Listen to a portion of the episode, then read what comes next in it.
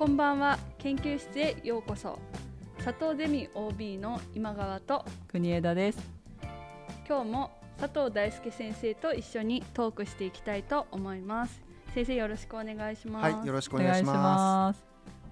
今日はですね、身近な問題を取り上げていきたいなと思ってるんですけども、うんうん、夫婦関係だったり、うんうん、親子関係だったり、うん、兄弟関係だったり、うん、そういうのってすごく皆さん悩みあるんじゃないかなと思っていて、はい、例えばなんですけど、いろんな問題が起こっても家族バラバラで助け合えなかったりとか、うん、結構家族の問題っていろいろあるかなと思うんですけど、やっぱり家族ってこうあるべきだみたいな話とか、そういう理想的な家族ってみたいな描かれ方とかってよく見ると思うんですけれど、ありますね、はい、じゃあ自分のところはどうなんだっていう風になると、はいはい、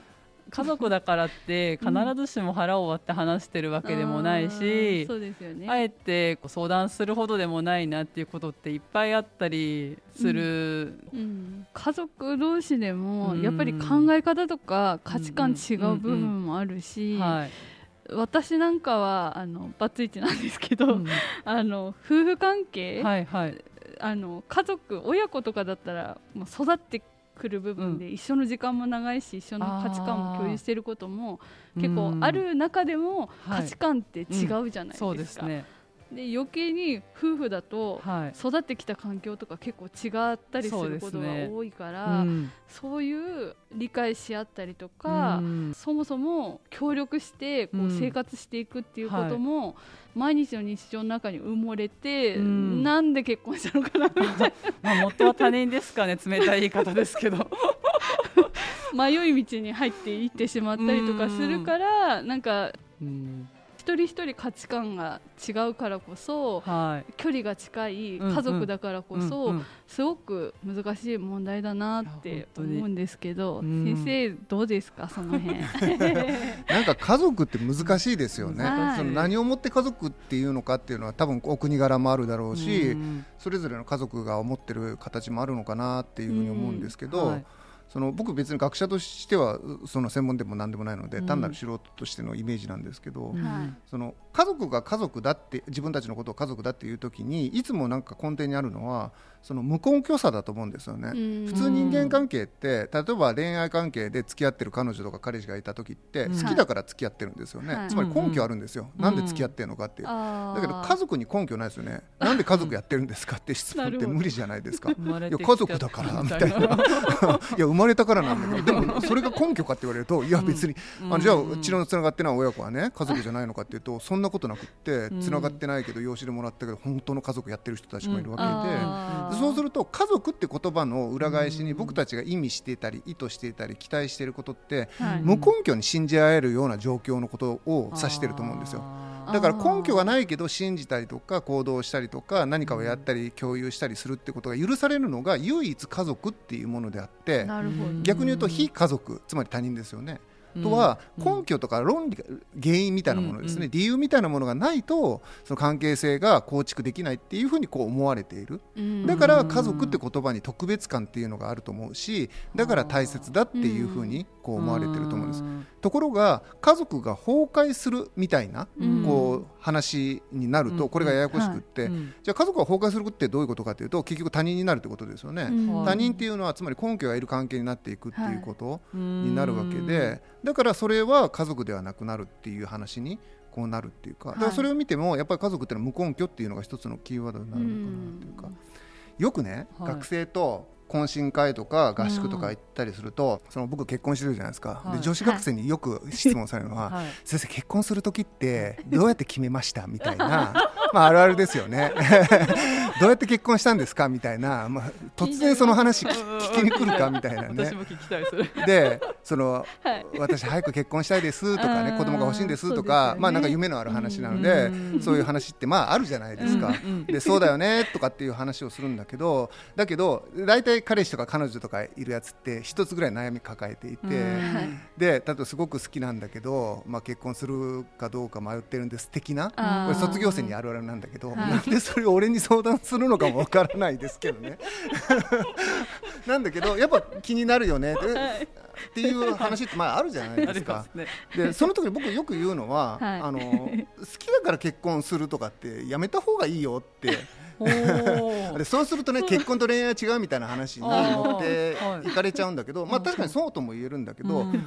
だから結婚するっていうのは根拠とか理由じゃなくてきっかけと思った方がいいよって話をしてるんですよね。つまりそれが理由だと思ってしまうと何が起こるかっていうと、その理由を失った時に崩壊しちゃうんですよ。だから好きじゃないから別れるって話になると、それ結婚する意味あるみたいな、付き合ってるのと一緒じゃんと。結婚っていうのは嫌いになっても別れないから結婚するんでしょっていう話、これちょっと厳しくって、いや嫌いになってまで結婚する必要は本当はないんだけどなんだけどそのぐらい の, そのつもりというか、つまりそこには根拠があって、そのいわゆる家族を作るってことですね、結婚って制度的にはっていうところに足を踏み入れるべきではなくって、むしろそういうことを心配しなくていい間柄になりたいと思ったら、まあ、結婚とか家族になるって選択肢がこう見えてくんじゃないのみたいな。だからいや本当はね、その恋愛関係を続けているような夫婦関係があればいいなってみんな思ってるんだけど、僕は別にそれはそれでいいと思うし、そういうふうに思ってる人もいるんだけど、それだけが家族の形ではないと思うんですよね。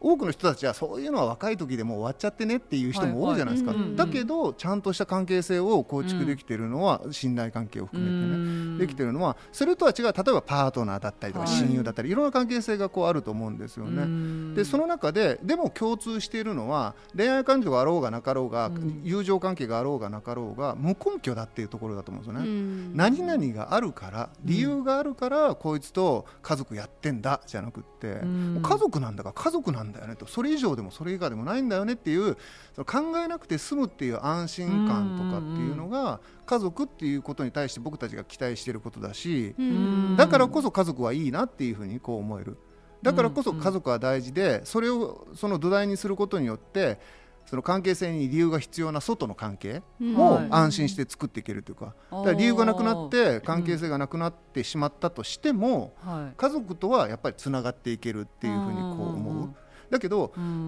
家族の間にこの理由を求め出すとかなりしんどいなっていうのが、多分家族崩壊の状態だと思うんですよ。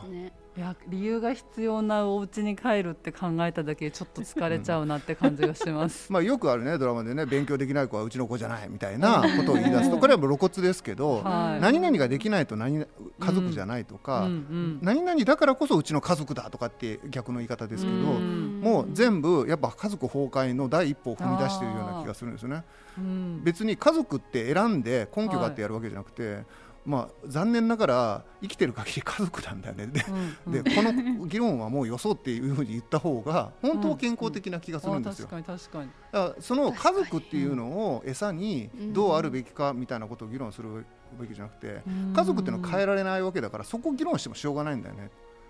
だけどそれをうまく生かすことによって、例えば個人で外の社会でですね、こう生きていく上でそのいい形を一緒に考えていこうとか、相談に乗るとかっていうことをやっていけるのがもう家族だと思うし、逆に言うとそれができなくても家族っていう、その何の役にも立たない家族でもやっぱり家族なんですね。ただいるだけみたいな感じですね、はい、だからお寺と一緒で心のよりどころでいいと思うんですね。何の役にも立ってないんだけど、でもそこは居心地のいい場所って自分が思ってるっていうか、いや大事ですね、うん、だからその無根拠さっていうのがすごく大切だなっていうか、どうしても僕たち根拠を求めてしまうので、うん、そこが家族って言葉の難しさ、ニュアンスのになってるんじゃないかなっていうふうに思います。うんなるほど。どうですか国枝さん、今の先生の話。いや、やっぱりその理由を求めちゃうと相手に何か期待することになるんじゃないかなって思ったんですよね、うん、例えば結婚したから、うん、こういう理由で結婚したんだとか、うんまあ、それの裏返しって結婚すればこういうことがあるはずだとか、うんうん、こういうふうになるはずだっていう期待だったのかなって思うんですよ、うんうん、そうするとその期待が裏切られるっていう要因になってくるので、うん、そんな理由だったらない方がいいかなって思って、うん、だから寂しい言い方かもしれないんですけど、相手に何も期待をしていないっていうことによってて、うん、そのお寺みたいな安らかさが得られるのかなって思ったんですよね別にいるだけでいい、なんならいなくてもいいんですよ、まあ、お互い例えば仕事に行ってたらほとんどいないわけだったりするんですけど、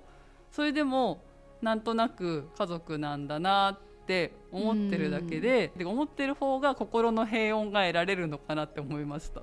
うん、いやだから家族が家族らしくあるっていうのは、うん、そういった期待をしないとかね、うん、その無根拠であるっていうことが担保されている状態、はい、例えばおと、うん、昔ながらの形でお父さんがすごい稼いでいて、うん、お母さん専業主婦で家庭のことをやっている、うん、で子供は、まあ、学校に通っているっていう状況が、うん、例えばお父さん失職してしまいましたと、はいはい、でお金稼げなくなっちゃいましたってなると、うんはい、家族崩壊することが多いんですよね、うん、でもちろんあのそれはげ現実としてね厳しいことがあると思うんだけど、うんはい、でそれは生きていくために家計が成立しないという意味では家族はまあ崩壊してるのかもしれないけど、うん、さっき言った意味での、まあ、観念的って言うと変だけど、うん、その家族って感じ、うん、その無根拠に家族であるよねっていうことは多分それでは壊れないはずなんですよね、うん、つまり一緒に暮らしていけないかもしれないし、でも家族ってことはあり得るっていうか、はい、そうですね、だから家族の本質は多分そういうところにあるっていうか、うん、だけどやっぱり現代社会生きていく上ではやっぱ食っていくことととても大切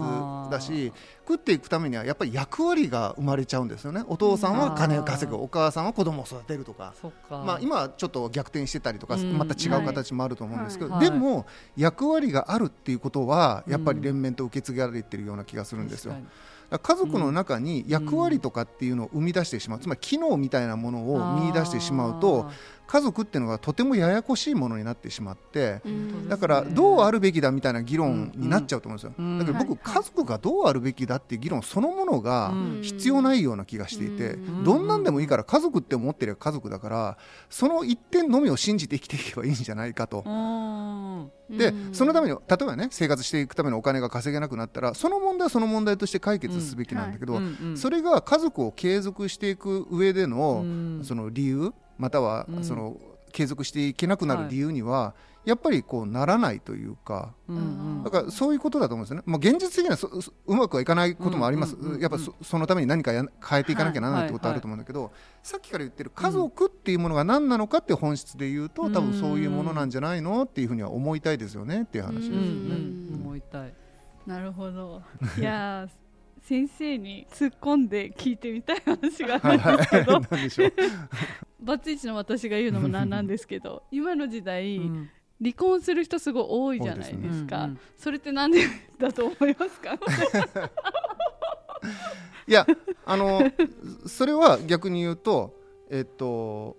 離婚できるからですよね。これもよく言われると思うんですけどだって離婚しても食っていけるからいやいや続けていく必要はないっていう話なんですよ。だから離婚と家族ってまたちょっと違うって夫婦と家族っていうのもちょっと違うのかもしれないんですけど、増えたって見えるのは昔より増えたってことじゃないですか。だから昔がじゃあどうだったかっていうと昔は離婚すると食っていけなかったんですよね。だから食うためにお父さんが稼いでてお母さんがなんか家庭でやってると奥さんその仕事ないわけですよね。だから食っていけなくなっちゃうっていうか、うん、だからけ離婚がしにくかった、うん、また社会的にもそういう状況になってなくって認められなくて、まあ、だからその目を気にしてやっぱり離婚しにくいという状況があった、ね、だからこそこの離婚ができなくなっていったっていうことだと思うんですよね、うん、ただ僕その好きという根拠がないから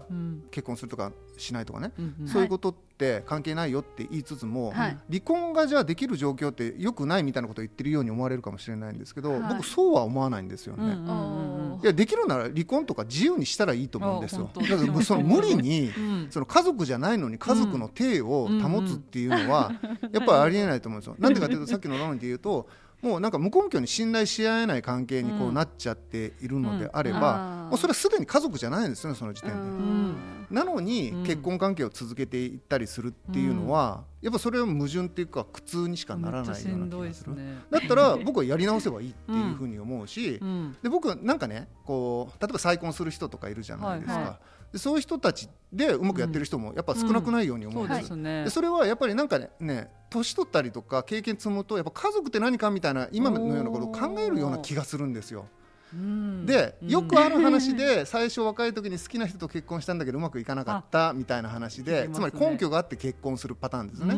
うん、それがお金なのか恋愛感情なのか別だけど、でも根拠があって結婚する人たちなんだけど、はい、やっぱりこう長く付き合っていける相手をパートナーとして見つけたんだっていう時に、その感覚の裏にはやっぱり無根拠にこいつとだったらやっていけるとか、うん、なんか何かが変わったとしても、うんまあ、付き合っていこうかなとか、うんうんうん、でそう考える人の中には結婚という制度的な選択をしないでパートナーとしての関係性をずっと続けるっていう、うん、その事実婚の関係を続けられる方もいらっしゃいますよね、うん、そうですよね。それも僕自然な形だなと思ってて、うん、でも制度的には結婚してなくても家族だと思うんですよね、その人たちって、はいはい、そういうこともあり得るっていうか、うん、だからなんかこう決めつけるべきじゃないんですよ、家族とか夫婦とかって、うん、なんか無根拠だから、うん、そうだって言えばそれだけの話で、うん、それをなんか社会側からああだこうだ言うものでもこうないのかなっていう感じ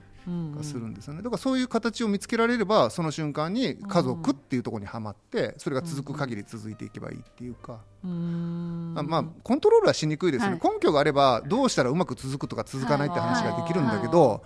それができないのが家族なんですよね。なんでうまくいったかとか、なんでうまくいかなかったのかって究極には分からないものなんですよね。うん、だから、まあ、それがちょっと歯がゆいっていうので、まあ、家族っていうのがこう難しいっていうふうに思うケースはあるような気はしますけど。なるほど、信頼関係に響きましたまあ無根拠である部分の中に大事なのって、うん、私の中ではなんか先生今おっしゃった信頼関係がちゃんとあるっていうことがなんかやっぱり大事かなって思いましたそうですね、なんか信頼してるとお互い自由に捨てられると思うんですよね。なんか相手が何してるかも気にならないし、うん、なるほど、うん、もう大人なのでそれぞれこうやりたいこととか目指してることとかもあると思いますし、はいはい、そこの邪魔をお互いしないで入れるのかなって思うんですよね、うんうんうん、